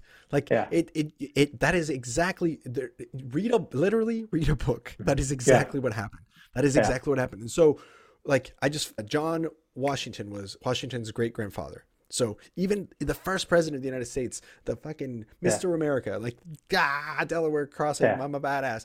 That that his his dad's dad's dad was a fucking hmm. like immigrant from yeah. England. Like it started like nobody was around. Like the only people that can claim that we were here were the Native Americans, who, by the way, I mean, again, rabbit hole, right? Got hmm. fucked over, and so like, unless you're one of those people dude, you're an immigrant too, and you can deny that I'm American. No, you're not. No, no. Yeah. what does that even mean to you? What does that even mean to be American? You speak English, or you are white, or you're I don't know. You yeah. watch football. Like uh, you define that for me. You yeah. know. I think Amer- I think to say you're an American is more of an idea than it is an actual culture. Because like that that's more than anything what it is. It's the idea. Also, which is I more powerful. That I think that's more powerful to, to be burst into an idea and believe in an idea than it is to be like I'm a Russian Jew or you're Colombian. That's right. a little different. Like, what were you about to say, though? Well, I was, I was gonna say, I actually, I hate using the word American myself. Sometimes you have to because it's shorter. But like, it's like, dude, I'm from South America. It's the nerve to fucking have so like just say America is just the U.S. Fuck on. That's true. That's true. I was kind so, of uh, a little douchey when I say I'm American because I'm like, well, I'm North American. Well, I'm really United States, but U.S. citizen. That's just it's, that's just what people yeah. call it. But it's always what I, I I'm like, ah, shit. Like I hate I yeah. hate I hate using that word myself. In fact, in fact, in it's the a, book, I had my editor edit out anytime I use American, and I had to change it to U.S. whatever, like in the book. Here, so, question for you: Which my buddy told me to ask this question as a disclaimer. I feel like it can be edgy. Which do you feel more like? Do you feel like you're more of a Colombian or since you've lived so long in the US, do you feel like you're more of a US citizen or a United? That's a great question. And this gets into a big important topic too with about this that people don't understand once that people mm-hmm. only understand as a first generation and that is neither. That's what it's called third culture. I'm sure you've heard mm-hmm. third, third This is what I've heard the most. This has been the most common comeback. Okay. So, yeah, yeah it's neither. I, I think in the book I, I talk about I'm a Colombian seed planted in US soil is what is is what I feel hmm. like. Where when I went back, it, it was because here my identity it was really shocking. It was a really weird experience. Because when I when, when I was here, I was Colombia. I danced salsa. Mm-hmm. I watched soccer. Right, like I'm ah, fucking Colombia. Where right? I was gonna wear a Colombian jersey for this, but I was just, I'm just gonna wear one right now. But but people would be like, "Oh, you're Colombian. You're not American. You're not. You're not from here." Like even though I was a citizen, like they were still like, "You're still not from here." Like you, you know, you know, mm-hmm. and and I assimilated, and I did my best. But when I went back, I got told by my family, "Oh, you're not Colombian." Like even though I still had the accent, I still had the language. I still like ate the food. I still knew how to like. I kept up with the news there, mm-hmm. right? Like I kept up with the politics and stuff there, and even though they were like, "Oh, you've been Americanized," like you, you don't, you don't fucking know. Like yeah, it's mm-hmm. like it, it, almost in an almost condescending way, and I, I didn't mean to, mm-hmm. but I didn't feel at home there either, mm-hmm. right? Because like the idea of telling someone down there that I was going to start a podcast to feed my family and succeed, hopefully, I mean, I'm still working on it, but you know that, that that's what I'm doing. They'd be like, "Fuck out of here!" Like, what are you talking about? But that's mm-hmm. very United States mentality. That's a very entrepreneur mentality of specific here. I mean, I not specifically here, but but of of this culture, right? And Mhm. so it, it was. It, I felt like an outsider either way. Like you- you stop belonging somewhere because you Mm-hmm. don't have. A lot of people attach their identity to their country, right? Which is a fine thing to do. I did that. I've done that my entire life, but I don't really have one or the other. Like it just. It's both. It's it's it's it's you know legally if if we got into a war, I have to fight for the United States. Otherwise, I'm committing treason, right? Mhm. But but from a from a emotional and cultural standpoint, it, it, it's it's it's always both. You can't. It's Mhm. I am one of the other, which I think that makes me more of a U.S. citizen or more this culture more because also because I've spent more time here, but but because of the fact that here you can be both, there you Mhm. can't. You know what I Mhm. mean? And so, and so it's like this whole third culture that is created where I don't feel like at home here. There's there's still customs here that I'm still like in my life that I'm like, oh, I didn't. What- what, what, Which is one of the customs, if you don't mind. what was it? What was the most recent one? that I'm like, oh, that's what that means. Ah, shit, it's gonna. I Putting you on the spot. No, no, no. I, I, I it literally hit me, and then it left one of those where like I, I was with my wife. We were at Father's Day, and we were sitting at the table, and I, I don't remember what was said. I'm like, oh, that's that's what that means. Something about the way food is made. I think. Uh, it'll come back to me. And- but Okay. anyway, the point the point is we were just sitting there with our family, and I'm like, oh, I didn't know. I didn't know what that that's what that meant. The funniest one I always talk about in my stand up bit is, in my comedy set is like le- finding out what a lazy Susan was. I'm like, what the fuck? This is a called lazy girl named Susan. Like, why is this called a lazy Susan? Like, where'd that come from? Yeah. So, like, even that was just like little things like that. Or in my on my Instagram, I have this thing called white people shit, Mhm. where I where I do take pictures of like I live with roommates who are white. I'm like, man, white people are fucking weird.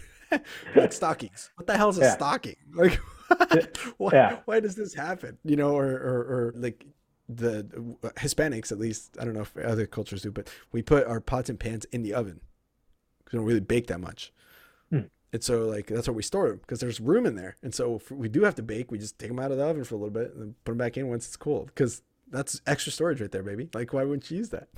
but I didn't know they here. that. White people, I should pull it up on my Instagram. White people name their towels hand towels, face towels, foot towels, beach towels, body towels, head towels, like Yeah. baby towels. Like, You're not doing that. Just it's a towel. Damn it, dry yourself. Like, what are you doing? Same thing for pots and pans. There's there's a saucer. There's a pot. There's a like You guys have, you don't have those? Or we do, but like growing up as an immigrant, like you don't you grow up poor, so it's like Mm-hmm. Just it's the fucking pot. Just put it in the you know like it's just Yeah. give me that towel. No, if it's a towel, it's a towel. If it dries you, it dries you. It's a Yeah. towel. you don't have time Yeah. to say beach towel. Oh my, uh, I've had girlfriends and or my wife sometimes would be like, oh, don't use that. That's a beach towel. I'm like, what? What's the difference? cares? Does it does it Yeah. matter? She goes, well, that one's for when you. And I guess there's specific. There, there, now, here's the thing. To its credit, and to the credit of what it is, and, and this is kind of the point, is, there's a reason for that, Mhm. right? There's a reason why there's a beach towel and a face towel because one of them's softer and it doesn't have the fucking thing or whatever. And I'm like, oh, like. and ah, it's way bigger. know. You can lay on it on the beach. That's what I'm saying. Exactly, but it's like, Yeah. but in my head, I'm like more drying, more drying because it's bigger. Yeah. You know what I mean? So Yeah. like little things like that where Mhm. you just kind of start learning. I'm trying to think. It was something like ah, it, it- the one. It was really funny because I'm like, oh, that's what that means. I didn't know that. That's what I lived 20, you know, 29 years of my life. I didn't know that's what that meant here in in the United Yeah. States. So once it comes to me, I'll, I'll text it to you because I Yeah, I'll please ask my do. wife. She'll remember. Every time there's things like that, I'm like, oh, okay. cool. I feel like when as a almost as like a civilization or as you grow it in socioeconomics, you realize you need to have more things and you have to relabel. Yeah. Like growing up, I did not come from money whatsoever. So a towel is a towel, like you're saying. But as I've made more money and I've gone to buy things or decorate my house differently, it's like, well, I can't have that. You have to divert, have to have Yeah, different has things. be, yeah. It has to be specific. And you're just like, the marketer or the guy that came up with this to come up with redesigning something so stupid and simple as a towel.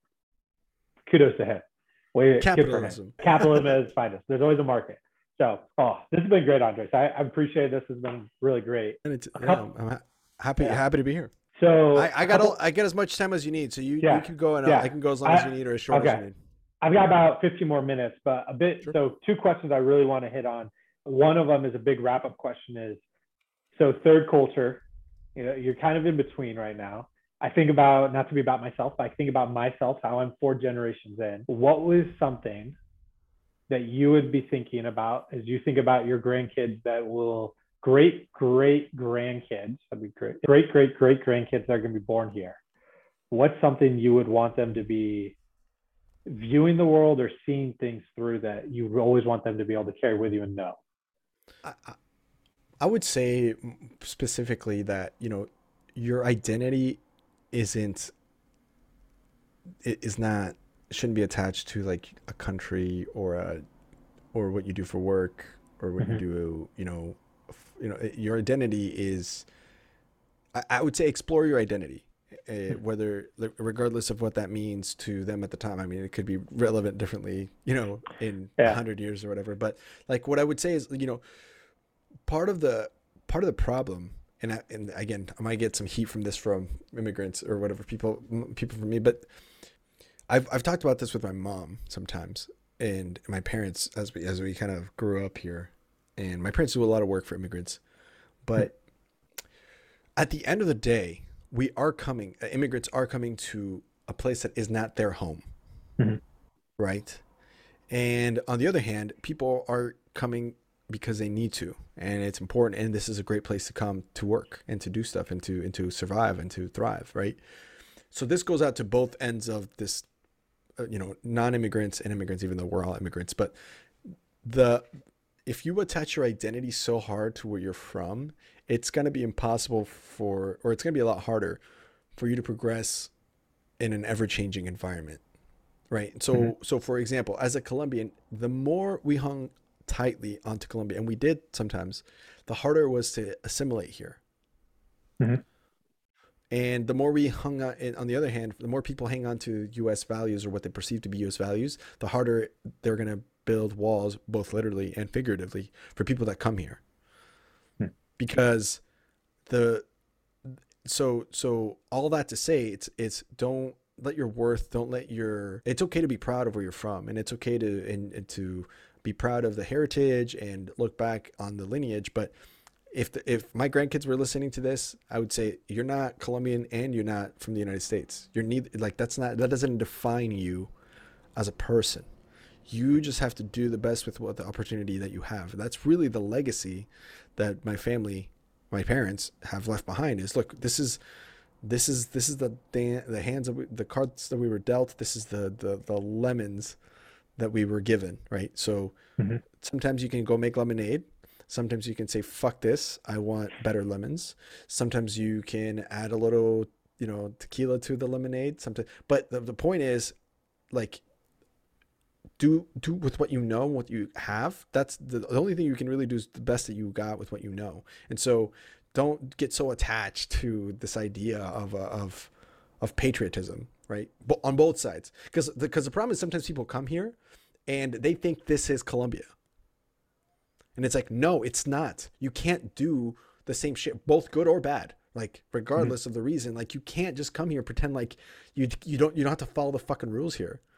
Mm-hmm. Right? Because you're you're in a stranger's home. It's like if someone comes over to your house and just, you know, shits on your bed because you shit on your bed at home. No, that there's a toilet for that, right? They have rules yeah. here. On the other hand, if you're the host, you can't just be like, oh i don't we're I'm, I'm inviting you over but don't speak in that language like because it's like also you're inviting people in to live here permanently right? And so your house is going to change. The it's kind of like when you get married. This is the same thing. When i my my my wife and i got married but i moved into her place because she had the room and her roommate had moved out. And mm-hmm. so as we got here it, you know things changed around this place around around our, around home. Like the, the the things were up on the on the art. Some of my stuff had to move in right? I had a better tv mm-hmm. she had a better like so it's the same thing. It's kind of when you get a roommate it's like okay well you can't have your house like you have it anymore because you've permanently moved someone in. You have to kind of mm-hmm. like go of some of your of some of what it looks like now for the mm-hmm. better because you got to trust that the people that are coming are going to make it better for you. That's why you let them in in the first place right? And so that's what i mean. Like don't don't get attached yeah. to that identity either yeah. on either way because it'd be mm-hmm. also shitty for me to think oh we're gonna i'm gonna move in here and this house is gonna look like i want it to no mm-hmm. asshole like my wife lives here too it's our house now right so i would say it's very similar to that so it's when you get married if you're attached to your own identities it's gonna be a shitty marriage whereas if you're here to combine and make it a good strong marriage it's gonna be mm-hmm. a great marriage right yeah. that's in the same idea it's the same it's the same idea on both ends right let mm-hmm. go a little bit of your culture because you're here Otherwise, you Mhm. should have stayed, right? But also let go a little bit of your culture because they're here and you let them in and you Mhm. and you should welcome them because they have a lot to offer. So I would say that's th- that's my I think finding that balance is probably the hardest part for both sides, right? Because there's certain things that Yeah. have made America great, and there's certain things that have made America really bad. It's like how do you finding the give and take on both sides is really crucial. So from coming from where you came from, this is one of my favorite questions. Coming from where you came from, leaving Brazil after being basically not kicked out, but if you stayed there, you would have died. Now in the states where you have unlimited opportunity, how do you live in light of that? Do you feel like there's a sense of urgency because of Yeah. your past? Do you yeah, there's like pressure. There's pressure because my parents, because of this. Mhm. Fuck. like you did that. It, it it's it's kind of the same feeling, different but same same. Of I guess I don't know if this has happened to you yet or not, but it might. But so my dad was 28 when he had me. Mhm. 28 years old. So I'm 29 and I don't have kids. And so Yeah. when you get to the age when your parents were, when they had you, you're like shit. like Yep. my dad was having kids at this point. Mhm.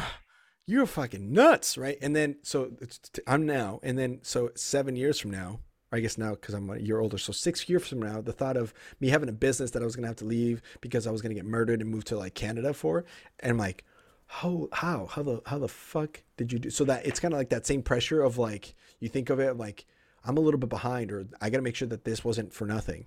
Mhm. Um, and so there there is that pressure of I hope I don't let you down. You know, I hope I hope I can accomplish half of what you did. You know, because damn, like the bar was set pretty high. how, how do you go to your dad and go, "Hi, dad, life was hard at school today in the United States"? He goes, and I know that because I lived through some of it, right? But it's, Yeah. it's just hopefully.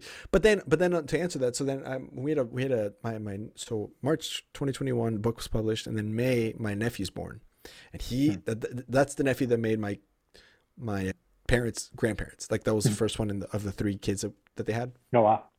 So he's like the first next generation, Mhm. which is also a really weird moment, right? Because he's the first one that like it's like we came here, we're all immigrants except for my, my brother Julian was born here, but it's still different because he was still with us. He was still part of the story, right?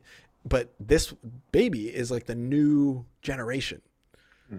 And that's the first like he's going he's the one that's he's the first one that gets to say my grandpa moved here and my dad, Yeah. right? But my my grandpa was, you know, my dad was a baby, my kid, right?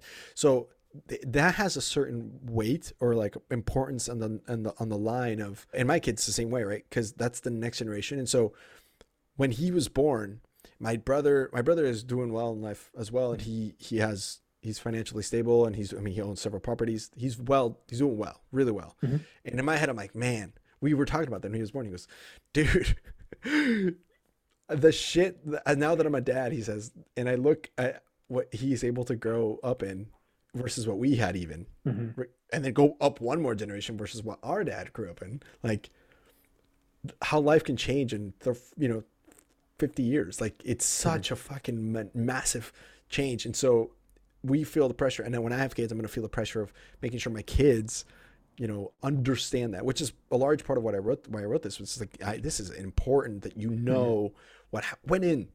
So you don't take it for granted either right? Because that's going to breed that same stupid patriotism. If, if i don't give this to you it's going to breed some, some mm-hmm. patriotism that four generations down the line some ass your, your our our lineage one of our assholes gamboas is going to say why are they come here illegally and it's like who the Yeah. fuck are you like how can you possibly say that like you know what i'm saying like that will not happen so i think that that that pressure to like carry it and pay it forward is is huge for sure Hmm. That's good. sorry for that That's long good. answer No, I, I appreciate that. That's what I want. That's what I want to hear. So fill us in. What do you do now? You're you're here in the states. What was do you do for? Yeah. So I am taking over the world, starting with myself, and that's a battle every day. But I work. I, I own a podcast. I own the Pony Tales podcast. Mhm. I it was started with a buddy of mine named Nick Taverdi, and uh, we interview people who sell books or used to sell books door to door. So that's what we our common connection was. Will Metcher. He- I met Yeah. him in college doing that same program.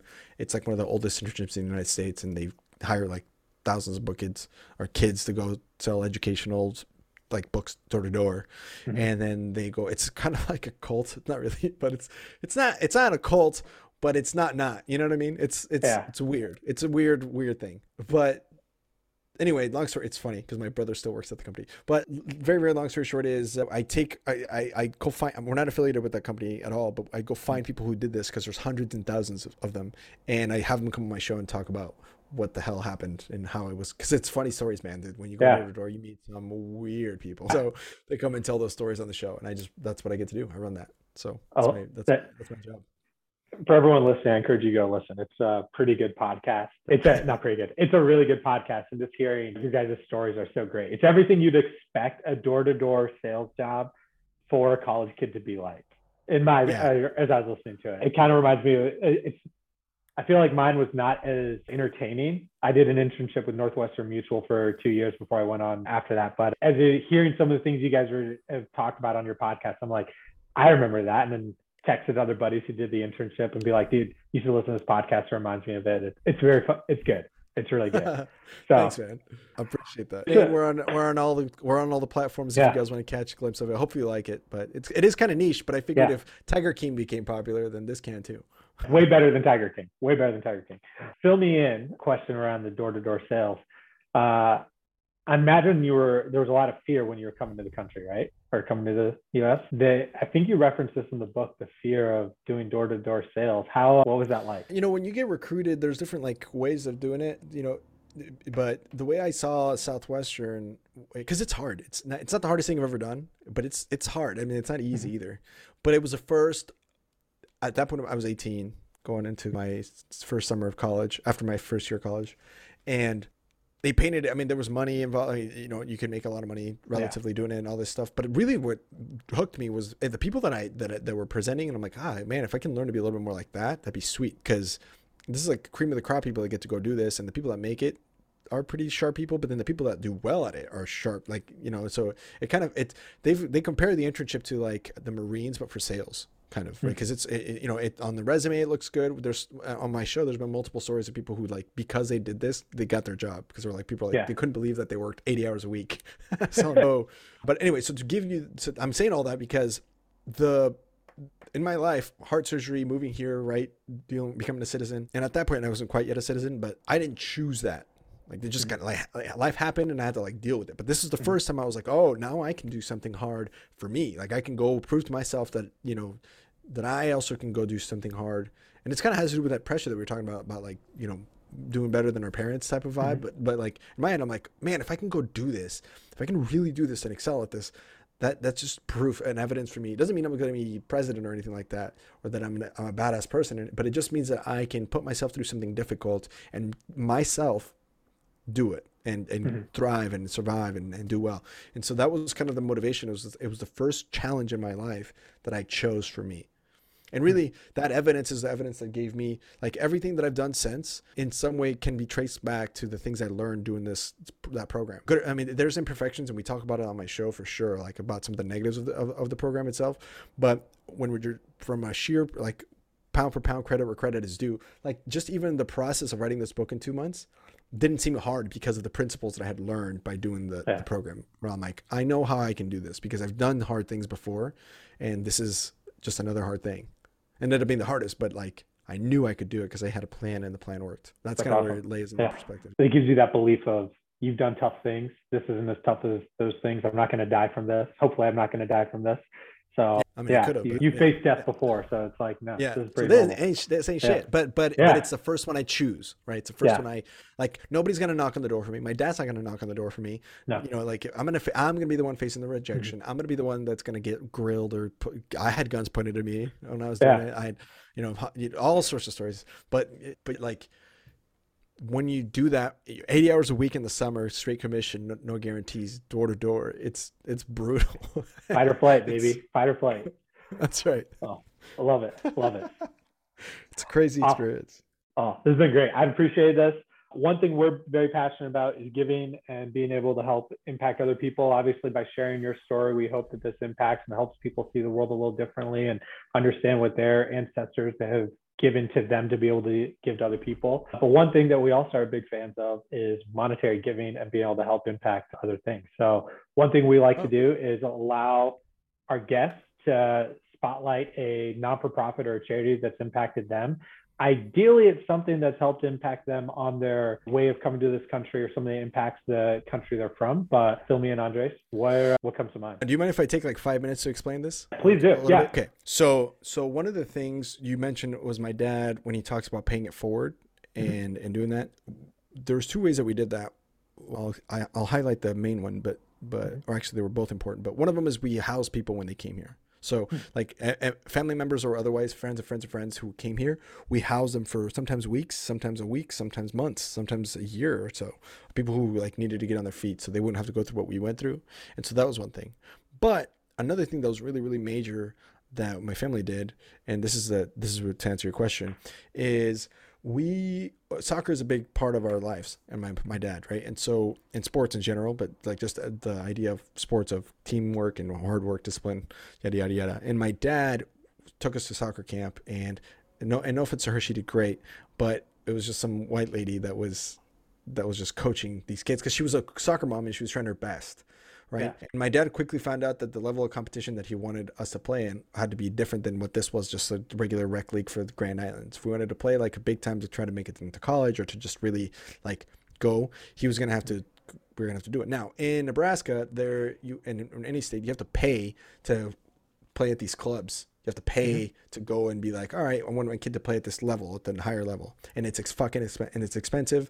A lot of immigrant parents can't afford it, so you have all these kids who are super talented who can't make it. So we started a nonprofit. I remember I helped my dad write the grant, and we started a nonprofit organization that essentially helped kids fund their way into being able to play sports, play soccer. And so um, it was a classic like cool running story. We show up to our first game. We have like shin guards that are like out of cardboard T-shirts with Sharpie markers that we wrote like the numbers yeah. on. Right, we're like two parents stuff the kids in the car, and like you look at the other side and these fucking white kids have like you know Adidas gear, the tent with the mist and the Capri Suns and the orange slices and the fucking July. They're all six foot two, or they just look like. Yeah too. We we had to play a couple of ages up because we didn't have a solid group, so we had to like mm-hmm. go by the oldest two kids who you know.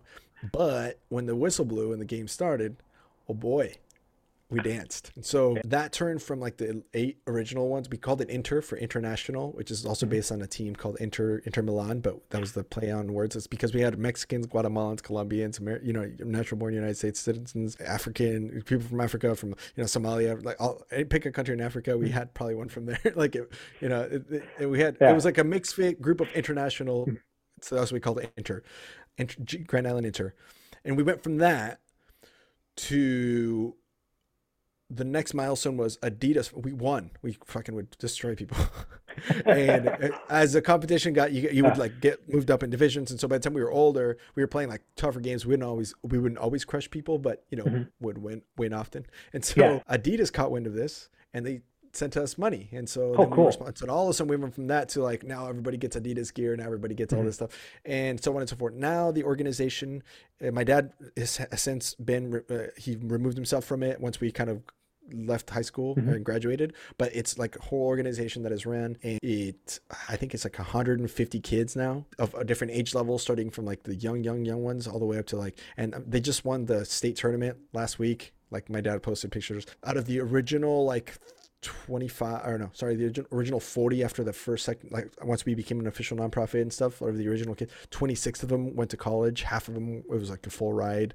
Like hmm. it, it changed the dynamic of the of the of the town. Uh, grand island became known for soccer for having like we became the like we were like the like the ugly girl at the dance like nobody wanted our to turn with us like that yeah. kind of vibe. We were kind of like the bama in a way we're kind of like I'm probably you know hyperbole here, but the point is it, it became a thing where it's like oh mm-hmm. fuck we're playing Inter today, right?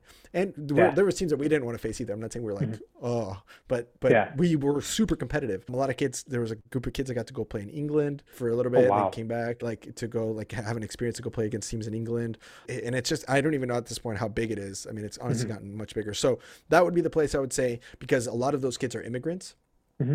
And so and and it's a really good opportunity. I I don't the the foundation is McDee's, but I don't know exactly where they take donations from. But if you guys want, you can always just contact me. You can find me on Instagram, argbmf. That's my initials, argbmf, and so you can find me there. Message me, and I can put you in touch. Or once I get, I can ask them for the link, and we can put it in the Yeah. description. Of Yep, I'll put those in the show notes. If you send us the link, we'll put that in the show notes and be able to get that Yeah, thing. so I would say I would say go there because they, that those kids always are, I mean they're always looking for funds right Yeah. and the more the more funds the more kids that they can help they have a facility now that's being built it's currently on So under cool. construction it's a whole fucking thing dude it became a Yeah. like a solid thing so I would that would be the place I would say to All right. donate to I love it. I think it's great. So we'll put that in the show notes and hopefully we can have an impact in their world. So awesome. yes sir Well, well, thank you for your time. Thank you for your story. Thank you for your parents' story. And uh, yeah, we'll look forward to talking again soon. for sure. If you guys want the book it's on Amazon you can Yeah. find it by name. Uh, the course. Cost of Citizenship. We can Google it as well. If someone listening also has a podcast and they'd like to talk about book writing or whatever I'm always open to talk. Uh, I'm a fan of podcasting so always here to support. And then man, good luck good luck on the uh, I- don't know how many episodes you've recorded or, or at this point. And uh, this you're still building it out so but either way good luck on on on, on the growth and and moving forward. And it's a cool it's a cool thing to be a part of. It's a cool Yeah. medium to talk and these conversations are important so glad you're doing I, it. pre- I appreciate it, man. This has been uh, it's been very fun and eye opening so far. So it's been really Yeah. good. And we'll have a link to your book to the Amazon page for that as well. So Cool. awesome. Yeah, check it out. Cool. And go check out Will Awesome. Metcher. Go talk to Will Do it. Metcher. He's the shit. There we go. Yes, sir. See you guys. All right. Bye.